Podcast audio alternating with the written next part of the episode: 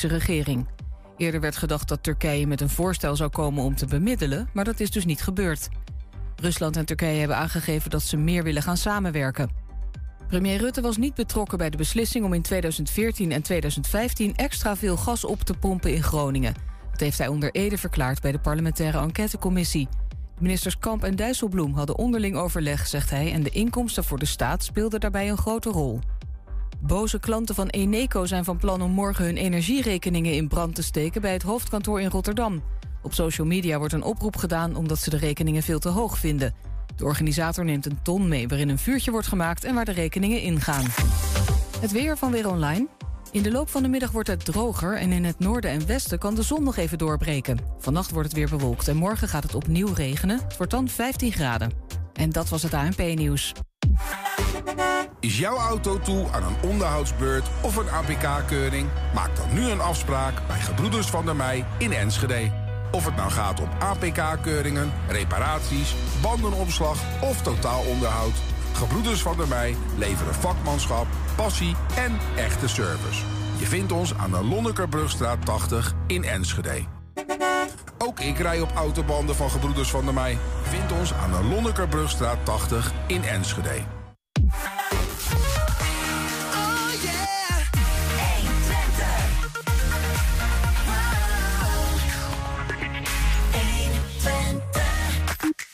Bart Eshuis uit Hengevelde houdt enorm van radio. Dat zien we nu al en staat met alle liefde voor de klas. Met beide gaat hij iets leuks doen. Hij combineert beide werelden in zijn nieuwe bedrijf Podcast in de Klas.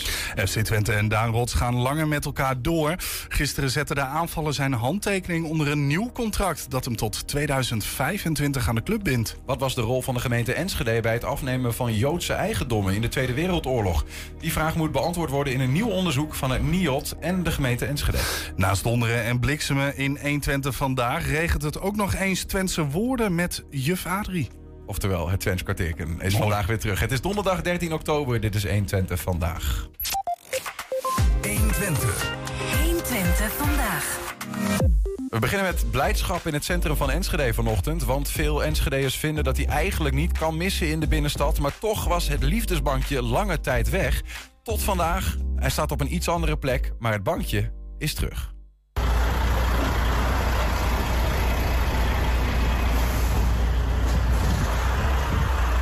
Om te zoenen. Toch?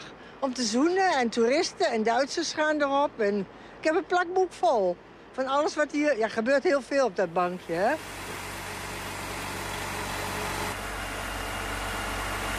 Guusje Beverdam, de maker van het bankje. Hij staat weer bijna. Wat gaat er door je heen? Hip, hip, hoera!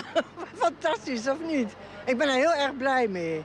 Er was ook veel gemopper over van mensen uit Enschede. Wanneer komt hij nou terug en uh, moet dat echt zo lang duren? Hoe lang is hij weg geweest? Nou, tot dik een jaar denk ik wel. Hè? Er is natuurlijk een uh, enorm gedoe geweest met verzekeringen in het begin natuurlijk. Omdat uh, hij is natuurlijk door een vrachtwagen aangereden. En ja, dan moeten verzekeringen met elkaar een gevecht natuurlijk. Wie gaat dat betalen?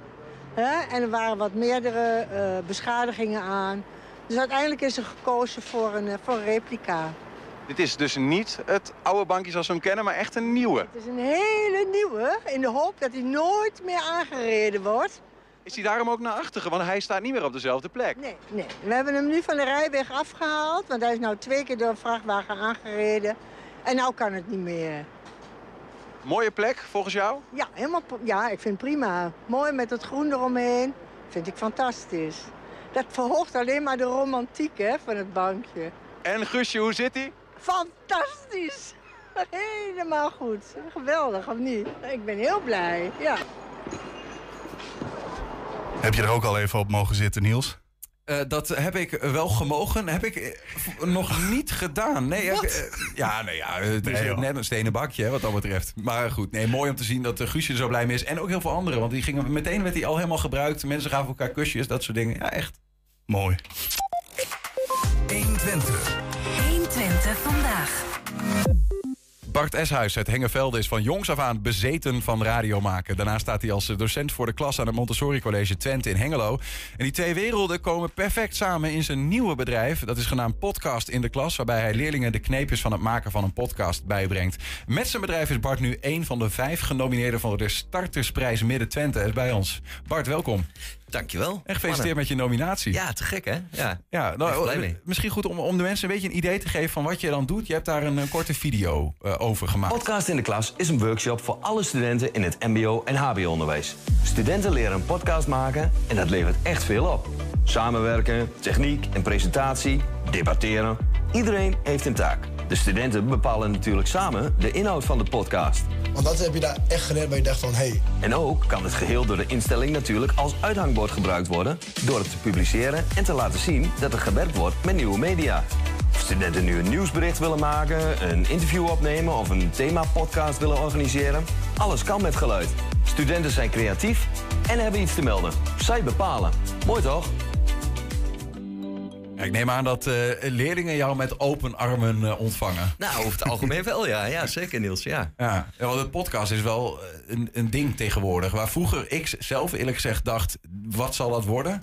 Ja, is het helemaal ontploft, zei je wel op alle platforms. Ja, absoluut. Ik bedoel, omdat mensen steeds meer ja, makkelijker via breedband internet constant met ook ja, kunnen downloaden. Ja, zie je eigenlijk dat podcast gewoon ja, het helemaal aan het winnen is. Het Ja. is een beetje on demand. Hè? Je kunt zelf bepalen wanneer je het wil luisteren. Ja, rustig aan tijdens het afwassen, fietsen, wat je maar wil. En je, en je wordt er niet per se dommer van, hè? want je kunt iets zoeken waar, waar, waar jouw interesses liggen. Ja. En dan kun je daar eh, helemaal lekker induiken. Dat kan met podcast. Die, die leerlingen vinden dus over het algemeen tof als jij eh, Ja. aankomt. Om, eh, maar, en, en de scholen dan? Want, want dit is een initiatief wat jij aan scholen aanbiedt van... joh, ik wil jou Ja. van gastles Ja, voor het je. is, het is een workshop. Ik kom dus op locatie op een school. En dan eh, zet ik een eh, studio op. En dan komen eh, in groepjes komen ze bij me in die eh podcaststudio. En dan gaan ze dus hun voorbereide werk gaan ze opnemen. Mhm. En ik help hen daarbij. Staan scholen daar ook voor open? Want jij kan me voorstellen, want jij komt op, op basisonderwijs, middelbaar beroepsonderwijs, voortgezet onderwijs, al die dingen. Ja. Ehm, maar ja, niet elke opleiding is een, s- een soort audio-opleiding voor presentatoren, voor Nee. redacteuren of wat dan ook. Nee, maar wat, je wel, eh, wat de workshop natuurlijk wel ook is, is samenwerken. Dus je moet samen iets moois maken. En je bent bezig met techniek. Eh, je bent bezig met taal, met spreekvaardigheid. Dus zo zijn er best wel heel veel elementen die in die workshop samenkomen. Het is niet per se het doel dat er de beste podcast van het westelijk halfrond gemaakt wordt. Maar het proces, hè, dus met elkaar iets moois maken. En aan het eind van de workshop heb je dus je eigen podcast gemaakt. Dat is natuurlijk wel eh, ja, heel mooi, mooie opbrengst. En dus de meeste onderwijsinstellingen, of het nou een technische opleiding is of eh, misschien een opleiding die met sport te maken heeft. In principe eh, kan elke student of leerling in Nederland natuurlijk een podcast maken. Ja. En dan de- het onderwerp, daar hou jij je verder eh, weinig mee bezig, geloof ik. Hè? Ja, komen ze zelf mee. Ja, ik, ik wil graag dat, eh, dat ze in groepen samen gaan bedenken wat ze dan willen maken. Het moet eh, de podcast zijn van de student of leerling en niet die van mij natuurlijk. Ja. Dus, en dat, dat het maakt het dus ook dat het hun product is. Dat zij daar heel blij mee zijn en heel trots op zijn. Waar, waar, ga- waar gaat het dan over als die jongeren, daar ben ik wel benieuwd naar, als Ja. zij het onderwerp mogen kiezen? Ja, dat gaat eigenlijk alle kanten op. Want als je in het basisonderwijs in groep 7 en 8 eh, kijkt, ja, dan kan het bij wijze van spreken nog over de huisdier gaan. en als je echt op HBO-instellingen komt, ja, dan eh, gaat het eh, verder over media of over nieuwsberichten, en debatteren met elkaar over een bepaald onderwerp. Dus dat, ja, dan gaat dat veel verder. En, en, en dan rolt daar natuurlijk een hele andere podcast uit. Maar alles wat daar tussenin zit, hè, social media, eh, hoe ze bepaalde dingen, tegen bepaalde dingen aankijken. Dat kun je heel mooi verpodcasten natuurlijk. Ja. Ja. Een gewetensvraag, een beetje en misschien ook eentje die als je hier beantwoordt... dat je jezelf eh, je voeten afzaagt omdat je ergens niet meer wordt uitgenodigd. Mhm. Maar wat vind je het leukst? Die basisschool of dat de HBO-WO-plek? Nou, eh, dat is heel verschillend. Eh, Het mooiste is dat ik nu dus overal kom. Dus op allerlei verschillende plekken. Volgende week zit ik op een voortgezet onderwijsschool op een VMBO. En eh, gisteren zat ik nog op een groep 8. En, maar ik vind zelf eh, die afwisseling heel leuk. Maar ik merk wel dat, eh, dat het voortgezet onderwijs en het MBO-HBO... dat mij dat, eh, dat vind ik wel echt... eh, ja, dan kun je wat meer de diepte in natuurlijk. Hè? Ja, ja, dan en zij zijn gewoon wat, wat verder, ook in hun denken. Dus zij kunnen natuurlijk ook beter een podcast maken Ja. dan een groep 8 leerling. Gaat iets verder dan mijn cavia is heel leuk. Ja, dat, in die hoek kom je soms wel uit inderdaad. Maar ik probeer ze wel ook ehm, ja, eh, handreikingen te doen... waardoor ze toch verder komen dan alleen maar mijn cavia is heel leuk. Hè? Bijvoorbeeld het verschil tussen... eh, jij bent een presentator. Jij weet wat het verschil is tussen een open vraag en een gesloten vraag. Nou, en dat kun je leerlingen van groep 8 ook al leren. Hè? Als je zegt van wat is je... Of, eh, ehm, hoe oud ben je? Ja, dat, dat, dan komt daar een heel kort antwoord. Maar als je zegt van wat vond je zo leuk aan je vakantie? Dan, hè, dan heb je al een, wat, wat, een verhaal. Nou, en dat kun je al heel mooi aanleren aan, eh, aan, aan, aan die doelgroep. Het is natuurlijk, da- dan is het ook gewoon toegepast. Hè? In plaats van dat je een taalboek voor je hebt Ja. en je moet eh, een interview spelen met elkaar. Ja, hier gaat het ook nog echt opgenomen Ja. worden. En het voordeel van, hè, wij zijn nu radio aan het maken. Wat we nu zeggen is meteen weg. Maar het voordeel van het medium podcast is dat we ook nog wel... Het is niet per se heel erg definitief. Hè? Je kunt nog eens een keer op pauze drukken en zeggen van... jongens, we moeten even overnieuw doen. Even knippen. Even knippen. En dat, dat maakt het ook heel veilig. En die veiligheid is ook heel belangrijk. Want eh, hè, wij zijn nu ook in beeld. Maar heel veel leerlingen en studenten willen eigenlijk niet zo graag in beeld zijn. En audio is natuurlijk eh, minder definitief. Dus eh, ze, ze voelen zich ook wel veilig met audio. Publiceer je het ook? Soms wordt het ook echt gepubliceerd dat ik deeltjes op Spotify zet. In overleg natuurlijk met de school. Maar meestal staat het op een beveiligde server. En waar ze dan zelf met een wachtwoord naartoe kunnen. Ja. Dus, eh, maar soms eh, zit het echt pareltjes tussen. En dan knip ik daar een soort compilatie van. En dan eh, ja, kun je, kan de school daar zelf ook mee naar buiten treden. Dus van kijk eens even wat wij gemaakt hebben. En dan, ja, dan, ja, Ja, op die manier ga ik eigenlijk te werk. Ja. Ik begon dit gesprek door te zeggen dat je ook gewoon nog docent bent. Ja, ik werk ook nog twee dagen als docent. Het is nog niet zo dat ik echt mijn hele week eh, kan vullen met podcast. Ik vraag me ook af of ik dat zou willen. Want ik ben natuurlijk docent en ik vind het ook heel leuk om gewoon le- eh, les te geven. En ja, dat is vast inkomen. Dit zal weer een spannend avontuur zijn. Ja, zeker. Het is ook een spannend avontuur. Maar ik merk wel dat er heel veel aanvragen zijn. En dat scholen ook echt wel de meerwaarde zien van audio in lessen. Dus ja, op zich loopt het wel, eh, wel zo goed dat, eh, ja, dat, dat ik mijn, mijn weken daar echt goed mee kan vullen. Mhm. En eh, ja, je ziet gewoon dat er heel veel eh, vraag naar is. En het is nieuw. En, eh, en, nou, en, en onlangs vroeg iemand aan mij... ja, maar wat als podcast het toch niet gaat halen? Hè? Dat het medium toch weer naar de achtergrond verdwijnt. Nou, dat is op zich voor mij niet zo'n heel groot probleem. Want bij ons gaat het... bij podcast in de klas gaat het echt over het proces. Dus niet zozeer over het eindproduct. Het gaat erom samenwerken, eh, iets moois maken. Ja, en dat kan in principe eh, nog jaren eh, doorgaan. Ja, het is gewoon een, een, een, toegepaste vorm om de opdrachten die toch al moeten gebeuren, om Ja. die eh, samen te laten komen in één product. Ik kan me daar wel iets bij voorstellen. Ehm, eh, je, je, je komt dan op zo'n school.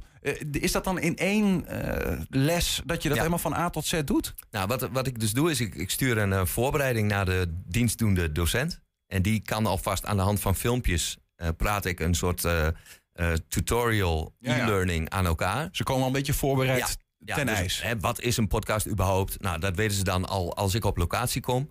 En eh, middels die eh, e-learning komen ze tot een soort script. Hè, jullie hebben hier in de studio je ook voorbereid op je, op je uitzending. Zeker. Nou, en zij bereiden zich ook voor middels een, een, ja, een- een e-learning... waar uiteindelijk een script in pdf uitrolt. Mhm. En met die pdf kunnen ze dus bij mij, als ik op locatie kom... kunnen ze eh, het gaan opnemen bij mij in de pop-up eh, studio... ergens in een lokaal. Nou ja, ik heb ook al wel eens in een halve bezemkast gezeten. Eh, dus ja, er zijn... Nou ja, het is wel mogelijk wel wat geluidsdichter, wat je natuurlijk nodig hebt. Ja, want ik neem doeken mee. geluidsisolerende doeken. Die zet ik op. Dus ze Ja. zitten in een zwarte studio eigenlijk. En nou, daar heb ik een mengpaneel bij en vier microfoons.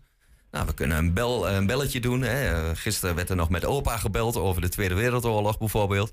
Nou, dat soort dingen kun je allemaal doen natuurlijk met podcast. Dus eh, ja. Is dit een, gat in de markt? Want uiteindelijk komen hier voor jou twee hobby's bij Ja. elkaar. Of de- jouw vak als Ja. leraar, maar ook jouw hobby als radiomaker. Ja, zeker. Want eh, ik, ik, eh, ben, ik vind radio een fantastisch medium.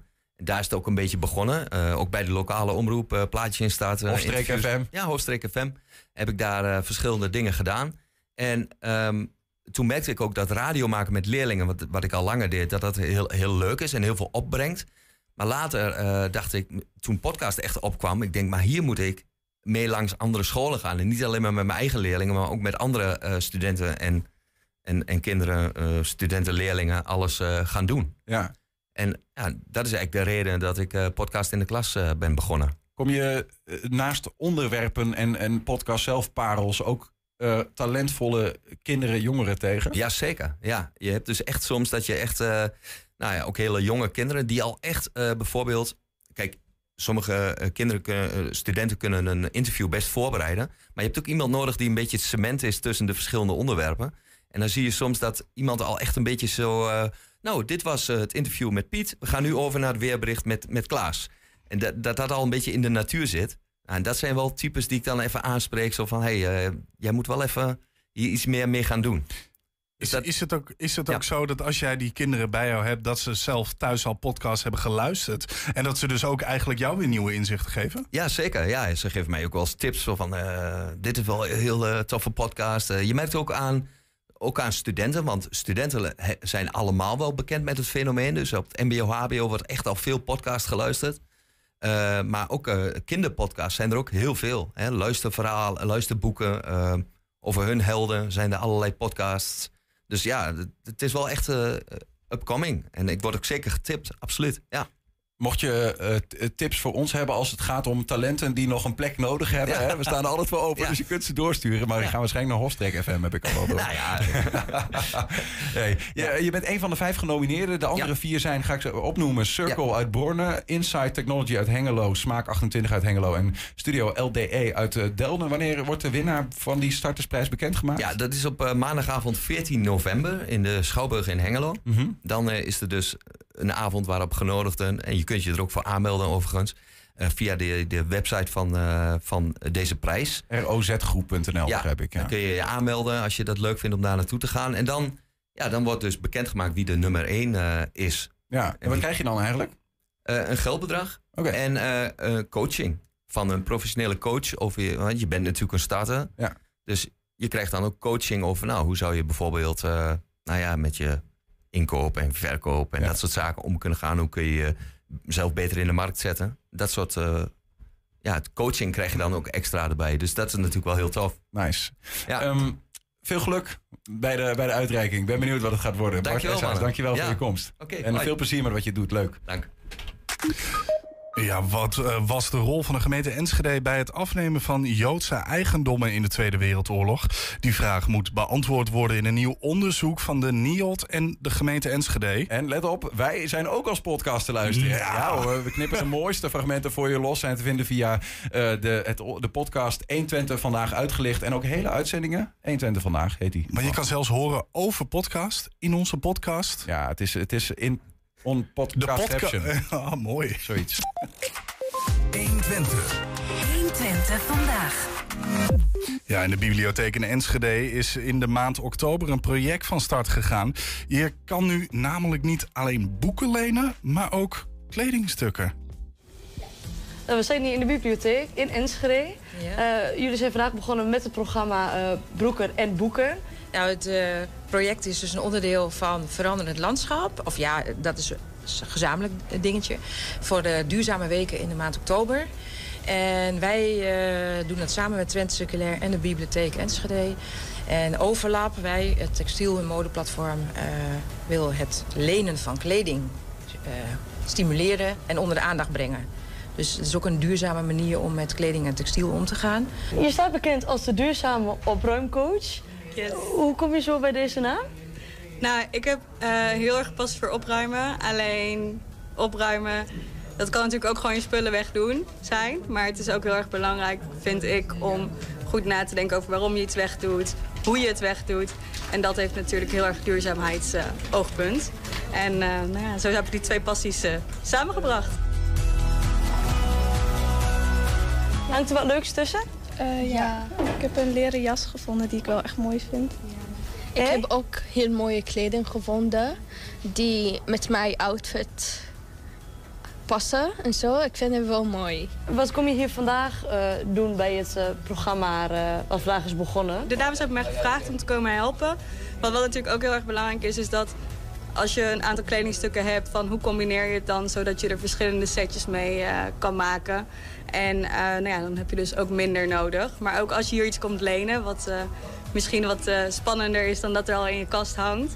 Hoe kan je dat dan goed combineren met wat je in je kast hebt? En waarom ga je het lenen in plaats van kopen? Dat zal voor veel mensen het duurzaamheidsoogpunt zijn. En daar ga ik graag met mensen over in gesprek. Stel, ehm, ik kom hier, uh, dan kan ik kleding lenen tegen een vergoeding. Hoe werkt dat precies? Nou, je betaalt dus eigenlijk uh, voor het gebruik van het kledingstuk. En ehm, het is van nu, vandaag, tot en met 29 oktober staan we vier dagen in de biep. En dan kan iemand een kledingstuk lenen voor zolang als hij dat zou wensen. Tot en met 29 oktober. Ja. En uh, ja, je betaalt de, de, een bedrag. En als mensen denken, het bevalt me zo goed, ik wil het eigenlijk wel hebben... dan kunnen ze het ook kopen. Dan is het gewoon hetzelfde bedrag uh, nog een keer betalen. Dit initiatief gaat dus om, om kleding lenen tegen een bepaalde vergoeding. Uh, heeft ook te maken met duurzaamheid. Wat vinden jullie daarvan?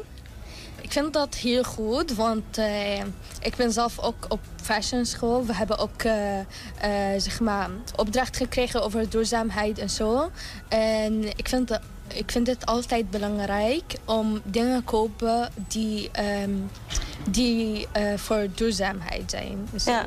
ja, want voor een betere milieu en zo. Dat vind ik heel goed. Oké, en jij? Ik vind het ook heel goed, want bij, zoals ik al zei, we hebben ook een opdracht gekregen met duurzaamheid. En uh, hoe heet dat? Om het fast fashion te vermijden. En alleen maar ook allemaal um, dingen te, opnieuw te dragen. En ook kringlopen en zo. Dat is echt leuk, ja. Ik ben heel blij dat ze dit hebben gedaan. Ik ben eerder op uh, kledingruilen geweest van Overlap ook. Uh, maar ik heb, vind het initiatief Kleding Lenen heel leuk. In de Randstad gebeurt het heel veel. Veel vrienden in Utrecht, Amsterdam wonen, daar waar het allemaal mogelijk is. Maar hier in Twente eigenlijk nog niet. En ik denk dat het heel goed is uh, dat het hier ook heen komt. Omdat ik natuurlijk ook heel erg geloof in... heb in je kast wat je vaak draagt. En de dingen die je af en toe draagt, die zou je dan heel mooi kunnen lenen.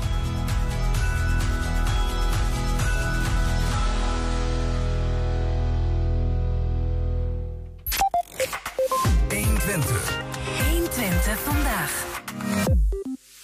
Wat was de rol van de gemeente Enschede bij het afnemen van Joodse eigendommen in de Tweede Wereldoorlog? En wat is daarmee na de bevrijding eigenlijk gebeurd? Die vragen spelen een belangrijke rol in een onderzoek dat wordt begeleid door het NIOT, Instituut voor Oorlogs, Holocaust en Genocidestudies.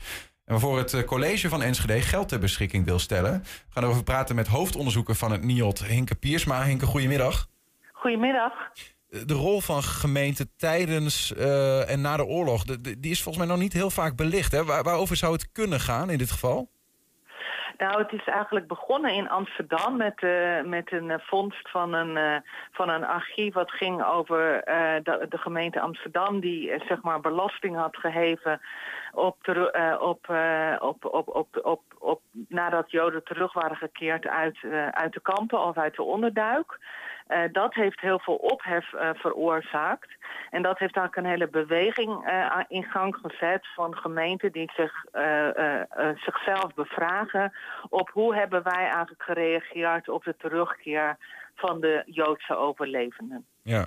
En, en hoe werkt dan zoiets bijvoorbeeld in Enschede? Klopt de gemeente dan zelf bij het NIOD aan van zou je daar eens naar willen kijken bij ons?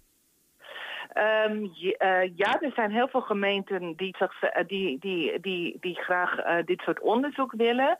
En in dit geval is er inderdaad een gesprek geweest tussen de gemeente Enschede en het NIOD. dat ben ik zelf in dit geval, omdat ik op dit dossier zit. Mm um, dus ik heb gesproken met de gemeente Enschede en gezegd wat wij zouden kunnen doen wanneer men zo'n onderzoek ambieerde.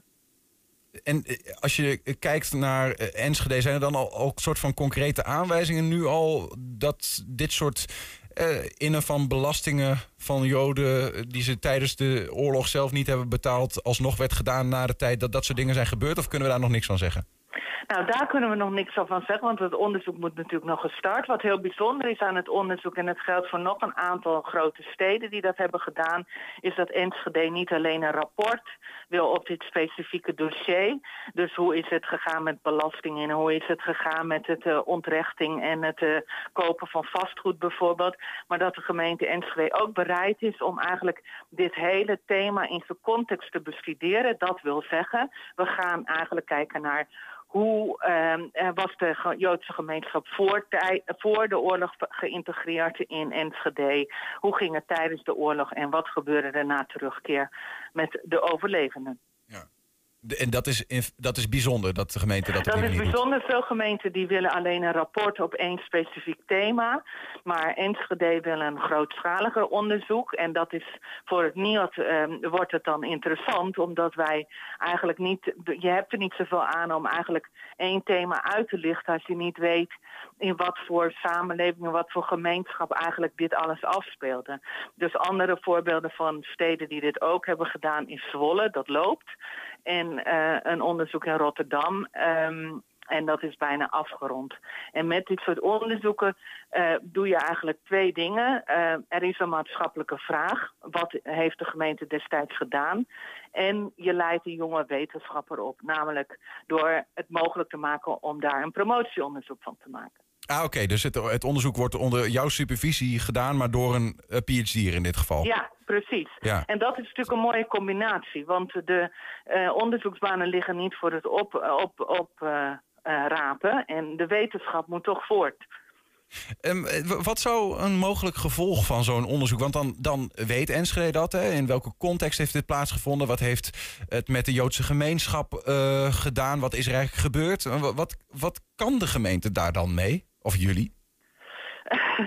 nou, het, het, het verbreedt enorm de kennis waar het gaat om uh, uh, hoe lokale gemeenschappen zeg maar, zich verweerd, geprobeerd hebben te verweren tegen de Duitse bezetting.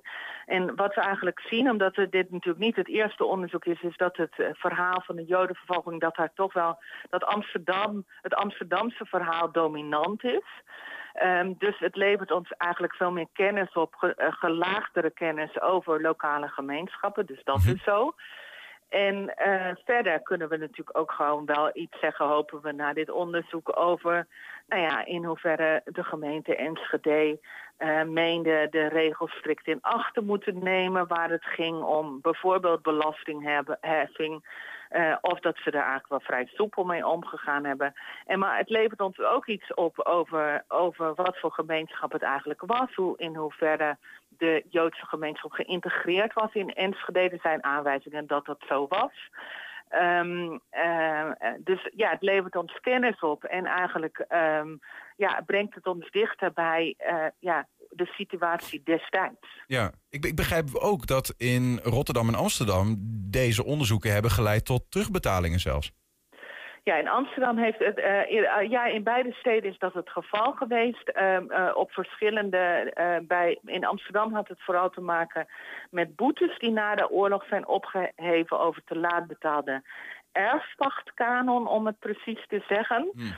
En nou, daar zijn gewoon dossiers van, die heb ik gezien. En daar kon je berekeningen op loslaten. En in Rotterdam um, is het rapport, ik dacht, het is 200, 2020 verschenen. En daar had, zat het vooral, daar, was, daar speelde erfpacht niet zo'n rol, maar daar had de gemeente, nou ja, zoals je weet is Rotterdam gebombardeerd. Um, en die hele onteigening van de binnenstad en de verrekening van, nou ja, van, van die kwestie, daar waren wel wat vraagtekens bij gesteld. Dus het is niet zo dat in elke stad precies hetzelfde probleem speelt, als je ja. begrijpt. Het is heel erg afhankelijk van inderdaad wat ook de uitkomsten van zo'n onderzoek zijn en in welke context uh, het in Enschede Precies. gebeurd is. Um, wat ik ook begrijp in Enschede, um, wat er ook interessant is hier, is de, de Twentse paradox. He, dus dat het onderzoek uh, verder gaat dan alleen de rol van de gemeente zelf. Waar hebben we het dan over, over die Twentse paradox?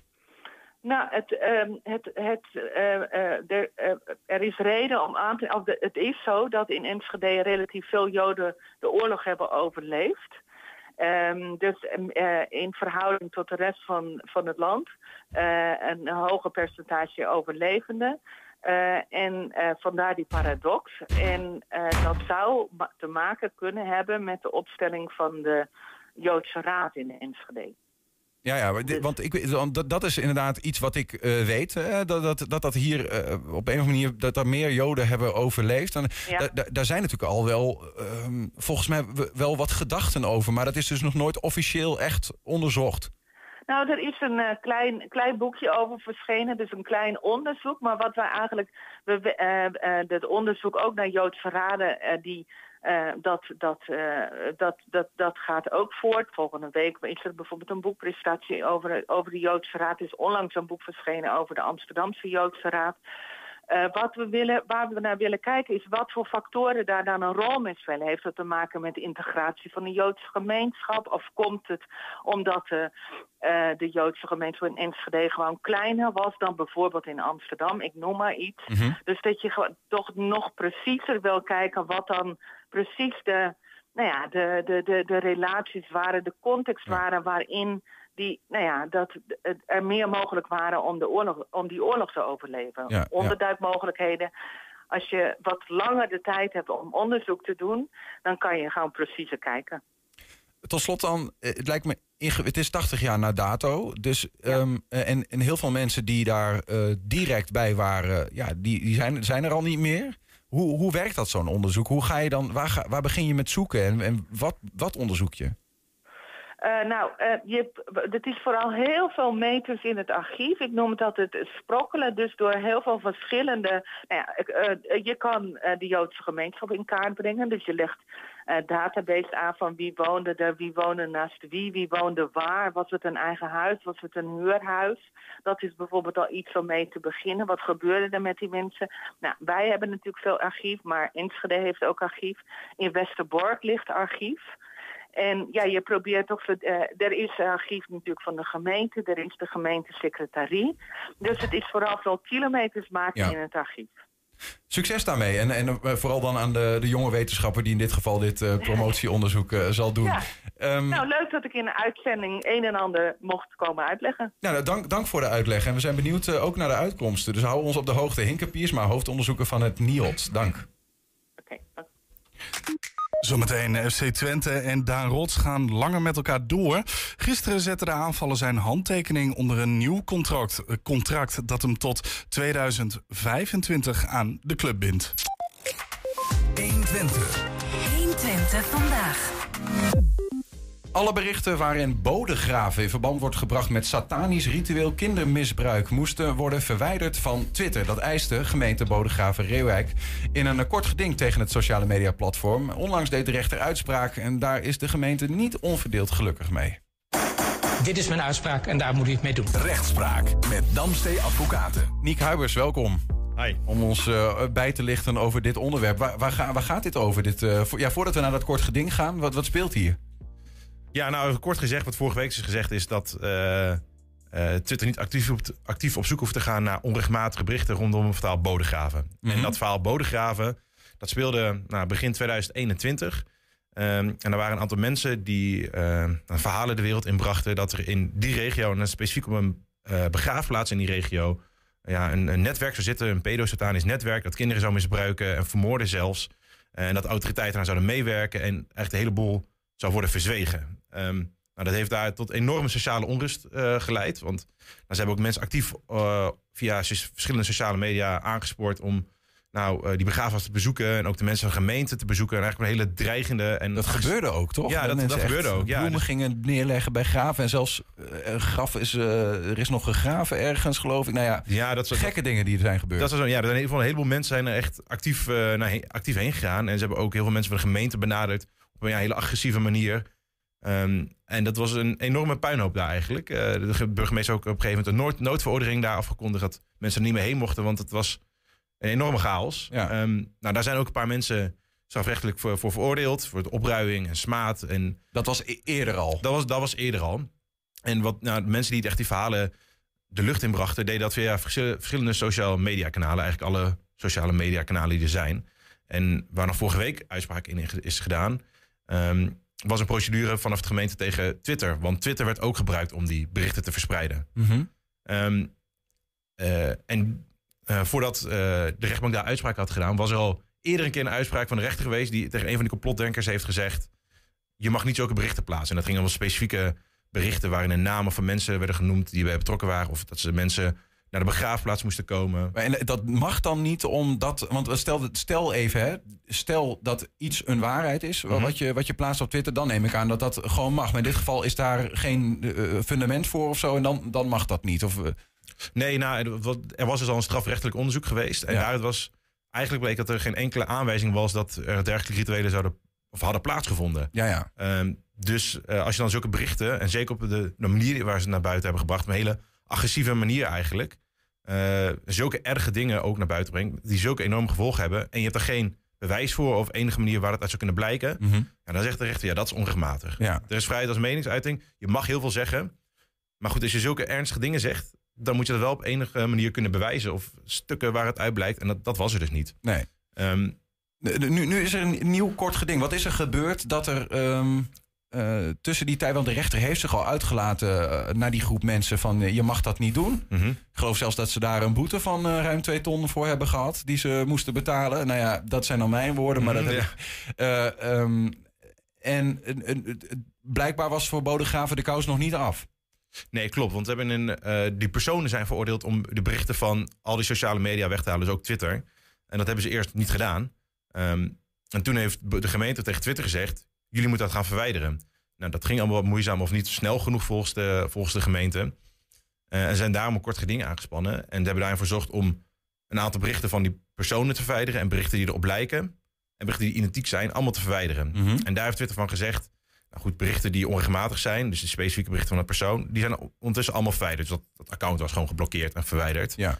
Eh, maar de gemeente zegt, nee, jullie moeten nog een stap verder gaan. Jullie moeten zelf ook actief op zoek gaan naar, naar die onrechtmatige berichten. Dus jullie moeten zelf op zoek gaan naar tweets of retweets waarin ja, die onrechtmatige, onrechtmatige berichten staan. Mhm. En daarvan zegt de rechter, nou, zover gaat de taak van Twitter niet.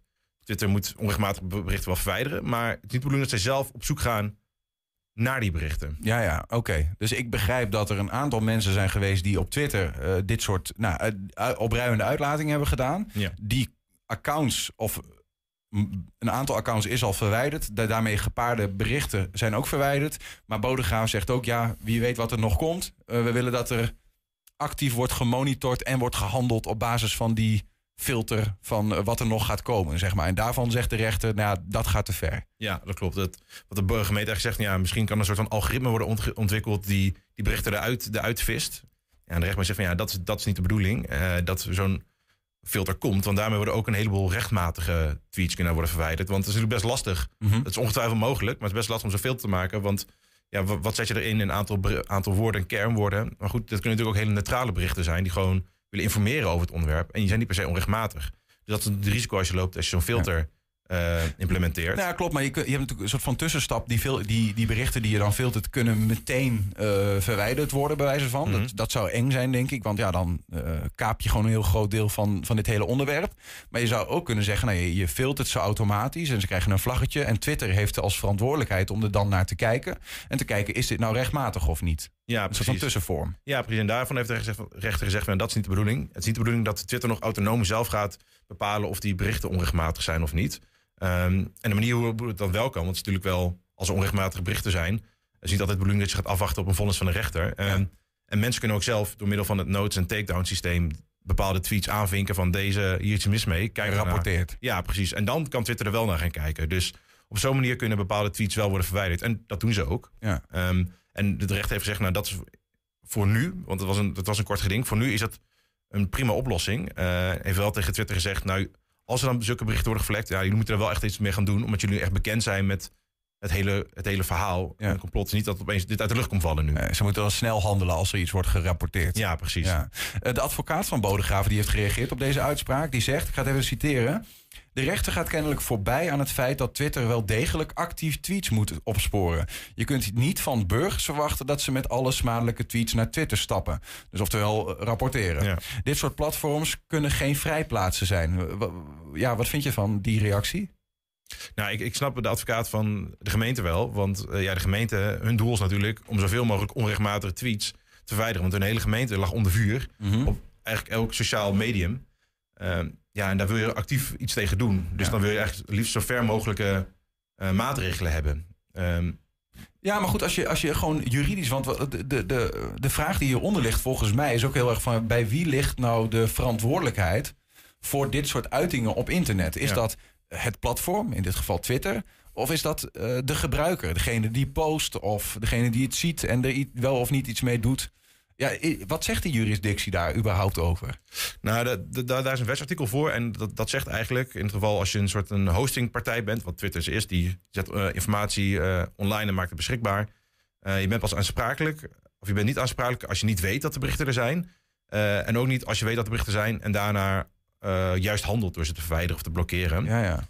en zeker met Twitter kan ik ook goed voorstellen. Natuurlijk zo'n enorm platform, er komen zoveel berichten bij. Ja, daar kun je ook niet van verwachten dat ze elk bericht eruit vissen. Dat is, dat is, gewoon niet, dat is ook gewoon niet te doen. Ja. Um, en door middel van een notes- en takedown systeem wordt er wel een stukje verantwoordelijkheid naar toegele toegelegd. Want op dat moment, als iets wordt genoticed of ge wordt geflagged, dan weten zij dus ervan. Dus dan moet je er wel iets mee doen. Als ze dan erop laten staan, ja, dan kom je in een heel ander traject. Ja. Dus er zijn wel manieren om Twitter daar actief bij te betrekken. Ja.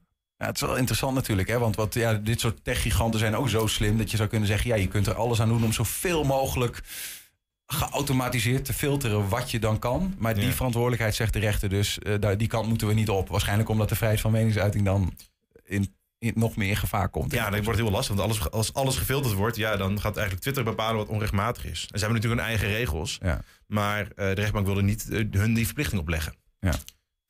Ik ben ondertussen ook aan het nadenken wat er zou gebeuren als onze vriend Elon Musk aan het roer komt bij Twitter. wat, dit soort, wat hij gaat doen met dit soort vragen. Van kan maar zomaar iets anders gaan worden. Ja, dat gaan we zien. Uh, Niek Huivers, dankjewel voor je, voor je uitleg. Graag gedaan.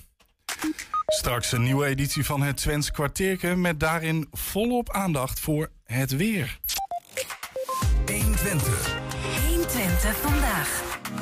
Ja, FC Twente en Daan Rots gaan langer met elkaar door. Gisteren zette de aanvaller zijn handtekening onder een nieuw contract... dat hem tot 2025 aan de club bindt. Toen het nieuws bekend werd gemaakt, gaf Rots al uh, aan trots te zijn... op deze contractverlenging. Vandaag ging hij er voor onze camera nog wat dieper op in. Hoe voelt het uh, nu die handtekeningen zijn gezet? Ja, heel goed. Het uh, heeft lang geduurd, dus ik ben heel, heel blij dat het rond is, zeker. Lang geduurd? Bedoel je dan de, de onderhandelingen of uh, wat bedoel je dat? Ja, er waren een paar uh, achterliggende dingetjes dat uh, afgerond moest worden. En daarom moesten we wat langer wachten. Maar het is uiteindelijk mooi rondgekomen. En daar ben ik wel heel blij mee, zeker.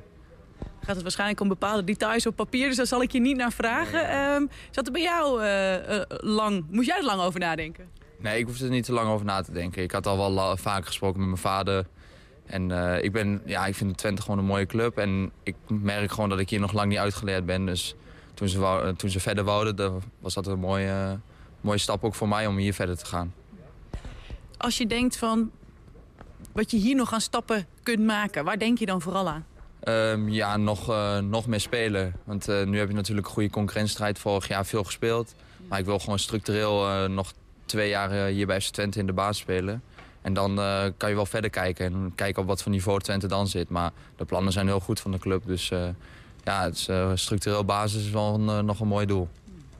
En je doet vorig jaar al wel even. aan het eind van dat seizoen namen wij met de trainer een beetje het seizoen door. Toen noemde hij zelfs jou naast Hilgers misschien wel de grootste verrassing van het seizoen. Kun jij daar zelf ook in komen? Ja, zeker. Ja, ik, had, ik zit nu dus derde seizoen in het eerste. Uh, eerste seizoen uh, op de helft van mijn debuut gemaakt en nog niet echt veel gespeeld. Ja, en toen begon in één keer vorig seizoen. En uh, toen kwam met een beetje met corona-gevallen en blessures kwam ik erin. Dus ja, het was niet echt gepland of zo dat ik al dicht tegen de baas aan zat voor mijn gevoel. Maar toen kwam ik erin. En toen heb ik wel bewezen dat ik wel het Eredivisie niveau aan kan, zeker. Ik vroeg toen ook aan hem van, denk je dat Rots dit zelf uh, had verwacht? En toen begon hij over Grolse wind. Hij komt uit Groenlo, hè? Ja. En ze hebben het over Grolse wind. Dus, dus hij, hij is niet brutaal.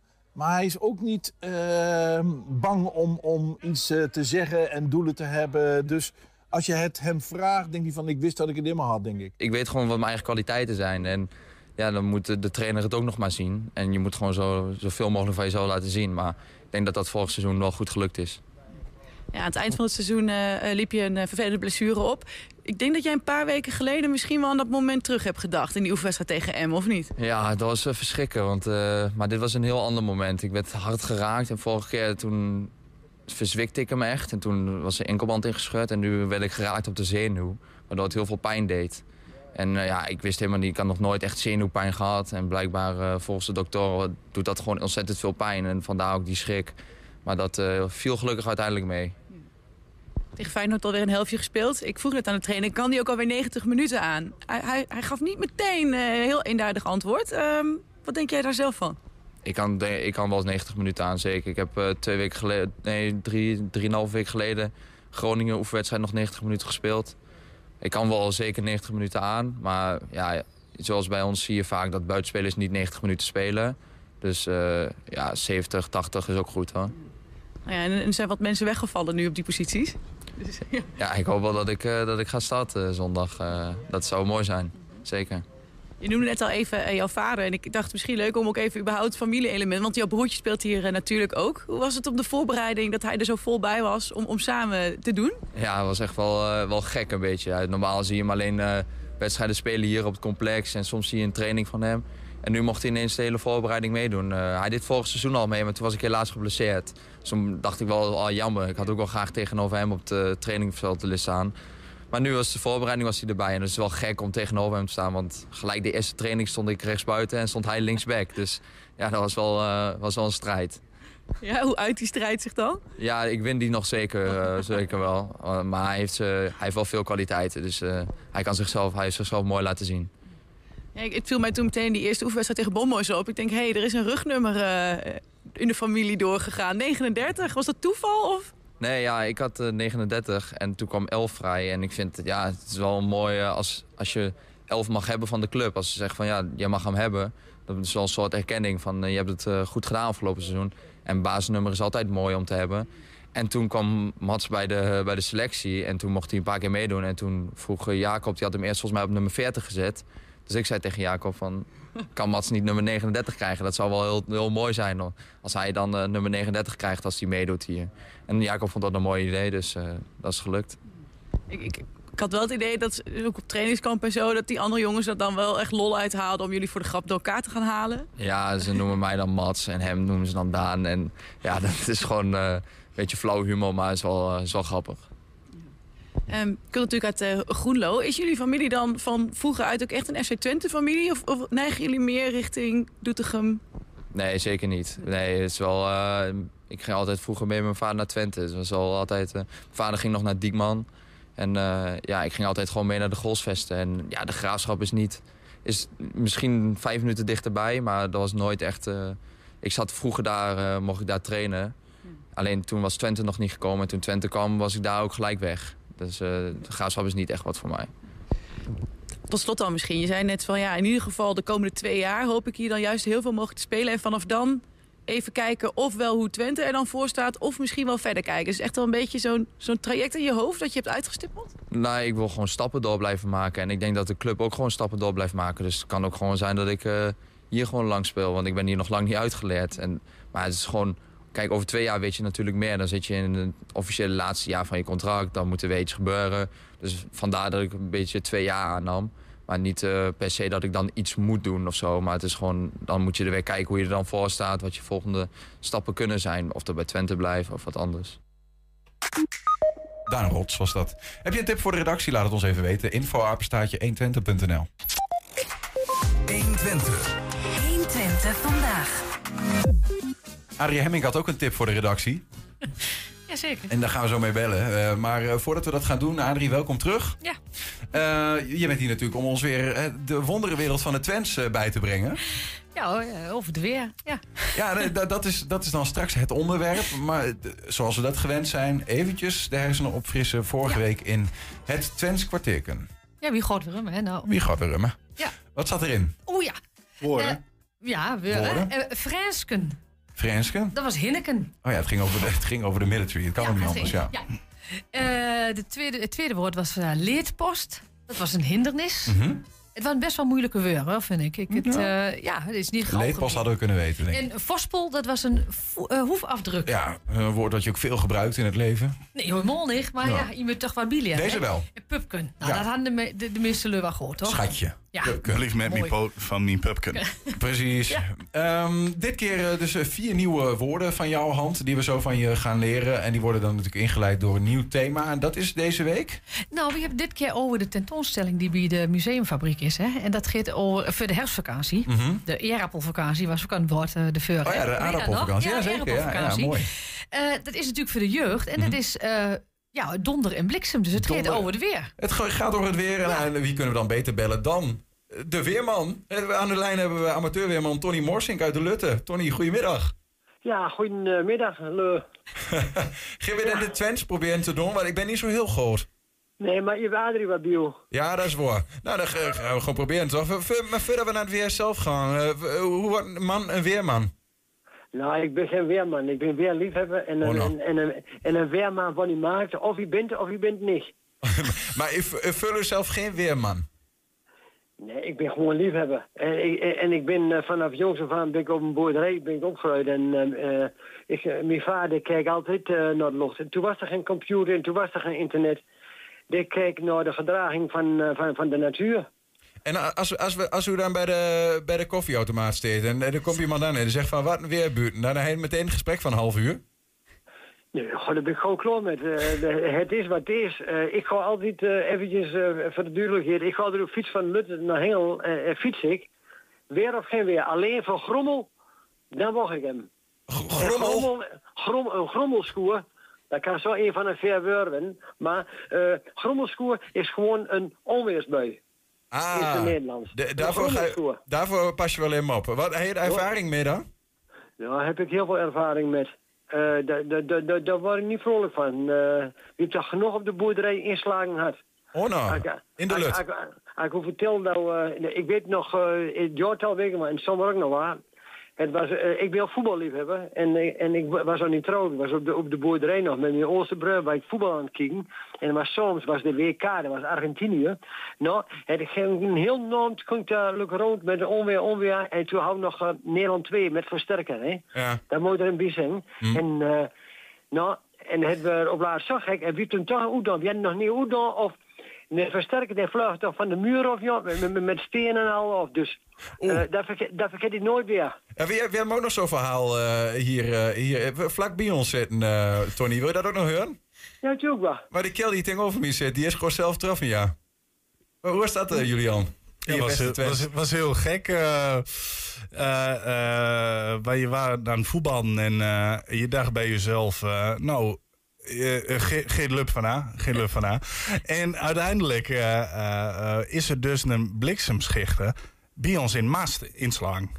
Ja. En op dat moment geleidt de elektriciteit eigenlijk door, door die korrels wat er op veld ligt naar, naar ons. en toen ben ik door bliksem geraakt. Ja, ik, ik- ja ik, ik, ik, ik, ik weet niet of dat zo'n verhaal is als eh, vorig jaar of dat Feur in Eerske was dat. Ja, dat was ik. Ja, dat was, dat, was- dat was, dat was hij. Oh, ja. Ja, daar Ja, hij, zit hier toch gewoon eh, live is die erbij. Hij leeft nog. Hij leeft nog. Hij leeft nog. Tony, Hij leeft nog. maar, Tony Ja. maar, maar, maar je zegt je bent geen weerman, maar je, je doet wel, je, je plaatst wel weerberichten en zo, toch? Om de mensen een beetje op de hoogte te houden. Ja, de lokaal. Ik heb gewoon mijn site heb ik. En een site, die wordt niet zo uitgebreid. En die wordt alleen op, eh, ja, waar de leu uh, uh, vindt, dan moet ze snel kunnen vinden. Want eh, de leu bent allemaal, allemaal drog, drog, drog. Dus die wil hem ben leefst via een radar nog zeggen van, oh, nu is het terug. Nou, dat vind ik altijd zo heel goedkoop, hè. Eh, Ik moet eerst bij niet, maar eens gewoon een keer naar boeren kijken van, hé, hey, hoe, hoe zit de boer nu? Als ik wakker word, hè, het eerste wat ik doe, dat deed mijn vader vroeger ook. Dan zeg ik hem in gesprek met weer. Dan denk ik hem raam los. En, eh, en, en wie heeft altijd het raam los? Dus eh, zo moeilijk is dat niet. Dus ik kijk hem naar boem en, dan, dan, proef ik hem met weer. Dan weet ik nog. de, luchtvo- de luchtvochtigheid, de, de, de, ja, de, de, de, de sfeer, ja, daar, daar moet je wennen. Dat, dat is een ervaring. Dat, dat is van het jongs af aan eh, heb ik dat meegekregen. Ik denk niet dat Gerrit Hiemstra, of hoe heet onze oude Erwin Krol, dat die eh, zeg maar ook op deze manier weer, weer- het, het weer voorspellen. Denk je wel? Niels wel een accent blijven. Oh, sorry. nee, maar weet, wat het is? Eh, het, het is allemaal de werkjels. Je bent van origine. Je hebt allemaal i- iemand, eh, ja, iemand, iemand met een gevoel voor hem. Iemand, iemand een beetje passie voor hem. En, en, en ik maak met mijn eh, weer. Ik, ik, ik fiets ook nog wel mangselijk. eh, eh, zo'n 15.000 kilometer in het jaar. Maar dan heb ik altijd mijn kameraadje bij me. Mijn kameraadje is... Ik heb altijd twee fototoestellen bij me. En ik wat, eh, wat moois in de natuur zie, of wat bijzonders, hup, stap ik van de fiets op mijn foto. En nou, hij is mijn tocht. Ik houd werkelijk in de gaten. Ik blijf leuk eh, fit. En ik heb- maak een paar mooie foto's. Nou, waar wil je nog meer? Nou, ik vind dat fantastisch. eh, m- mooie hobby hebt. Maar eh, ik zit er wel in te denken. Van ja, als de mensen uw, eh, naar uw website gaan en kijken van nou, wat voor een weer zal het worden. Dan is dat eigenlijk zo dat u hebt 's ochtends het raam gekeken en eh, gedacht van nou, touw, touw dreugen eh, blijft droog, touw nat gaat regen of wat dan ook. En dan Ja, zet je zo op de ken website. ik wel. Daar kan ik ook een verhaal over vertellen. Maar dat doen we laat ik je natuurlijk fietsen. Oh. Want hij heeft natuurlijk een heel grote eh, een steen eh, in, in, in tuin kring. En daar, en daar, en daar was de, eh, de, de weergraad mee. Er is een steen eh, wit, dan snijdt, wijten, eh, of beweegt en wijten. eh, eh, is het nat, dan renkt het. Ja, dat grapje dat vind ik wel leuk. Maar, maar eh, zo, eh, zo doe ik het niet. Maar om die vraag eh, te beantwoorden. Ik heb een site en daar eh, zet ik gewoon... eh vrijdag soms zet ik mijn eh, eh, eh, eh, weekendweerbericht erop. En ik zet eh zondag soms zet ik mijn eh, werkweer erop. Dus twee keer in de week eh, ik door eh, mijn opzetten. En dat wat bijzonders is, ja, dat, dat, ik wel vaker op. Maar daar moet je zo heel veel van bij voorstellen. Ik heb eh, in eh 14 maart 2016 eh, is het in de lucht ingegaan en nog ik 150.000 keer binnen bezoekers heb bezocht. Het, me- het gaat alleen om... De leuk wil alleen winnen. En liefst dat ze alleen maar een hele dag zon wilt hebben. Nou, dat kan niet, want het is maar, maar Tony, mag ik ook nog wat vragen? Tuurlijk, Adi, du was altijd ja, wel vragen. Maar eh, Yves, wat vind je nu van zo'n tentoonstelling? Moet die wichten dan nu al af, vind je? Want dat vind ik wel heel belangrijk, dat ze wat over het weer weet en over de natuur. Maar Ja, had hij ook geen dans in vroeger dan? Ja, natuurlijk. Ja, maar, maar dat was... eh, maar god, dat, dat, dat, dat was de vrouw gewoon niet. Maar eh, het weer was altijd eh, bij de boerderij, op de boerderij. Door gebeurde het. Ja, dus En eigenlijk moet ze het nu in het museum leren en, eh, en vroeger leerde hij het gewoon... Ja, boen. Dat was van, van, van, van, van, nat- van- ik woonde in de natuur. En, en, en, dat- maar er was toch geen computer of weet ik veel. Ik, ik, ik ben Tommy 18 en dan ben ik horst op, op boerderij blijven. We, we kunnen ook zelfs Lud niet gezien. Ja, maar je hebt, ik eh, kortom, je hebt helemaal geen weermodellen en, en allerlei ballonnetjes nodig. Gewoon naar buiten kijken, vinger omhoog, tong uit de mond en klaar. oh, ja, nee. Maar Oh. het is weerballon. Vrouwen hadden ze wel juist een weerballon. Dat deed KNMI, hè. En ik heb ooit keer zo'n ballon bij ons in Werven. En dan hangt zo'n deurske onder. En daar deden al de gegevens... Dat we werden bij de KNMI... Dat we een weerballon weer opladen. Dat kan me nog herinneren. Dat heb Oh, nou. nog, eh, dat heb, dat heb ik nog bewaard. Dat heb ik later nog een keer teruggebracht aan een van de KNMI-waarnemers die hier in de buurt was. Ja, maar die ge gebruik zelf niet in ieder geval. Nee, nee, nee. Nee, precies. Hey, Tony, eh, dank u wel voor, eh, dank dus weer voor, voor het metdoen en voor het, eh, voor het uitleggen over uw passie voor het weer. Nou, de passie is er altijd en het weer is morgen weer. Zo is maar net. Tony, Ja, die Again. Man Morsink, dankjewel. Yo, yo, yo, yo. Eh Adrie. Eh, Ja, ik, eh, ik heb er eh 50% van begrepen, denk ik. Ehm, Wat? Ja, dat moet ik. we hebben dus een weerliefhebber aan de telefoon gehad en niet per se een weerman, dat is eh, duidelijk. Oh ja, hij noemt zichzelf niet zo, maar wie vindt hem maar zo? Want Oh, hij weet nou. er echt wel veel van. Oh, Oké, nou. We hebben, je hebt eh, drie woorden eh, voorbereid. ik heb en, natuurlijk, eh, eh, drie woorden. quiz, en die gaan natuurlijk over het weer. Nou, dit eh, gaat op. over het weer. Nou, dat, eh, het eerste is weerglas. Nou, dat schrijf, schreef hij dus met W-E-A-R-G-L-A-S. Is dat een barometer? Mhm. Dat gaat natuurlijk. Is het, eh, B, is het een regenscherm? Dat kan natuurlijk ook, hè? Of is het matglas, in de zin van melkglas? Weet je, een beetje Hmm. mistig weer. Wat zal dit nou weer? Een weerglas. Ja, ik. Ja, ik, ik denk eigenlijk dat het een soort regenscherm is. Op een of andere manier. Eh, eh, en, en daar heb ik heel, heel weinig eh, uitleg voor. Misschien dat, het, dat ik het vanuit het Engels of zo ergens vandaan haal. Ja. Maar ja. Weerglas. En het, eh, Ja. voor de luisteraar, dat schrijf je dus met EA, weerglas. Ja. Ehm, ik, ik ga voor C, matglas, denk ik. Omdat het, eh, het klinkt als weer iets weren, zeg maar. Hè? Ah. Dus eh, dat iets geweerd wordt. Ja, dan kan het ook regenscherm zijn. Zeker, maar omdat jij dat al zei, ga ik dan voor matglas. Ah, Oké, zo werken we. Nou, dan vullen we in antwoord nummer C. Ah, ja. Jongens, wie moet er dan een beetje wat- wat- Het is uh. Ja, het is eh, te ver de hand liggend. Ik Ja, weet het wel. ja. Maar ik denk dat eh, onze Collega had wat gehoord of niet? Nee? Oh. Nou, ook niet. ook niet. We... En hij kan mijn antwoorden zien. Moet je nagaan. Volgende woord. Gauw, gauw vergeten en door. Wie hebt de volgende? Dat vind ik zelf heel erg mooi. En dat is een windheksen. Ja, dat vind ik ook Ah, al leuk. mooi. Ja, Heel de mooi. windheksen. Nou, is dat A? Is dat een scheet? Ja, dat zal kunnen natuurlijk, hè. Is dat eh, B een haaibaai? Een vrolijke... Hè? eh, Ken je nou? Een heks. ken je nou? Ja. Ja. Of is het C een windhoos? Oeh. Oké. Ja, dit Eh, vind ik wel eh, mooie als, je, als je een beetje in het thema wil blijven, is het C. Maar Adrie kennende vindt ze dit grappig. En zal het A zijn.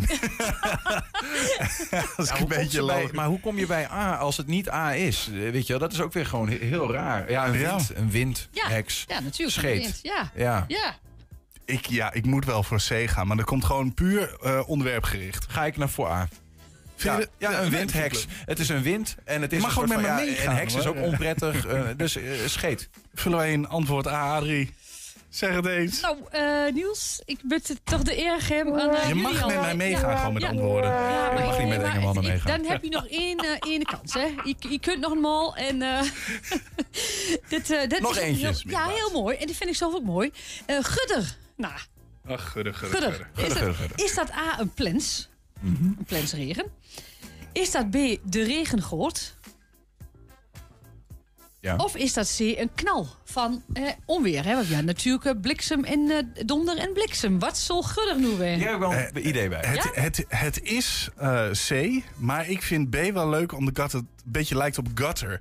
Eh, eh, als je de D gewoon verandert in een T. Maar ik denk dat het C is. Maar waarom denk je dan dat het C is? Ik Eh, dacht ook, gut lijkt op gutter, dus regengroot. Ja, nou, omdat eh, ik dat te weinig met het onderwerp eh, te maken vind hebben. En Adrie bij Zo, C... wa- wat? Regengroot, het gaat over het weer. Hoe heeft dat niet met het onderwerp te maken? Ja, maar zij zegt net met donder en bliksem. Dat, dat is uiteindelijk het echte eh, onderwerp, volgens mij. En Adrie geeft bij één extra uitleg. Dus eh, eh, Adrie verklapt altijd alles al in haar uitleg. Ja, ja. Eh, dus dan zal het C zijn, maar ik vind Gudder. Nee, jij Ja. gaat dus voor knal, ik ga voor regengroot. Vullen we in antwoord B. Adrie, vertel het ons. Niels, ik, het is echt verschrikkelijk, maar het is een plens. Eh, eh, is goed, gaan we weer zitten, Adrie. Ja, sorry. Eh, Oh, ja. Sorry, dit, is echt, dit slaat in als een bom. is, ja, ja, vandaag is geen goede... Nee, maar goed, maar wie er is het wel eh, oké toch met die? Ja, nou ja, het was wel oké. maar la- laten we gewoon de straat op gaan. Hè. Dit keer heb ik dat zelf gedaan met het woord van de week. Ik ben neergestreken op de Universiteit Twente om de studenten hier te onderwerpen aan het Twentse woord van deze week. Dat is plodderig, betekent dat modderig, slordig of plotseling. We zien of ze een beetje Twentse kennis in huis hebben, die slimmerikken. Even kijken hoe goed eh, het volk uit Almere het Twents kent. Ik heb het Twents woord plodderig. Betekent dat modderig, slordig of plotseling? Ik, de- ik, denk, ik denk slordig, B. Ja, ik ga voor slordig. Plotseling weet ik niet. Ik, die vibe voel ik niet helemaal, dus ik ga voor B slordig. C. Oh, I'm guessing. I, I say C. Oh, I'm guessing B actually. It's. It's Ladrig, 100%. So you, you say C? Yeah. You say B? Yeah. And you say? C. Please, someone bet Two me. times C? C. C? C.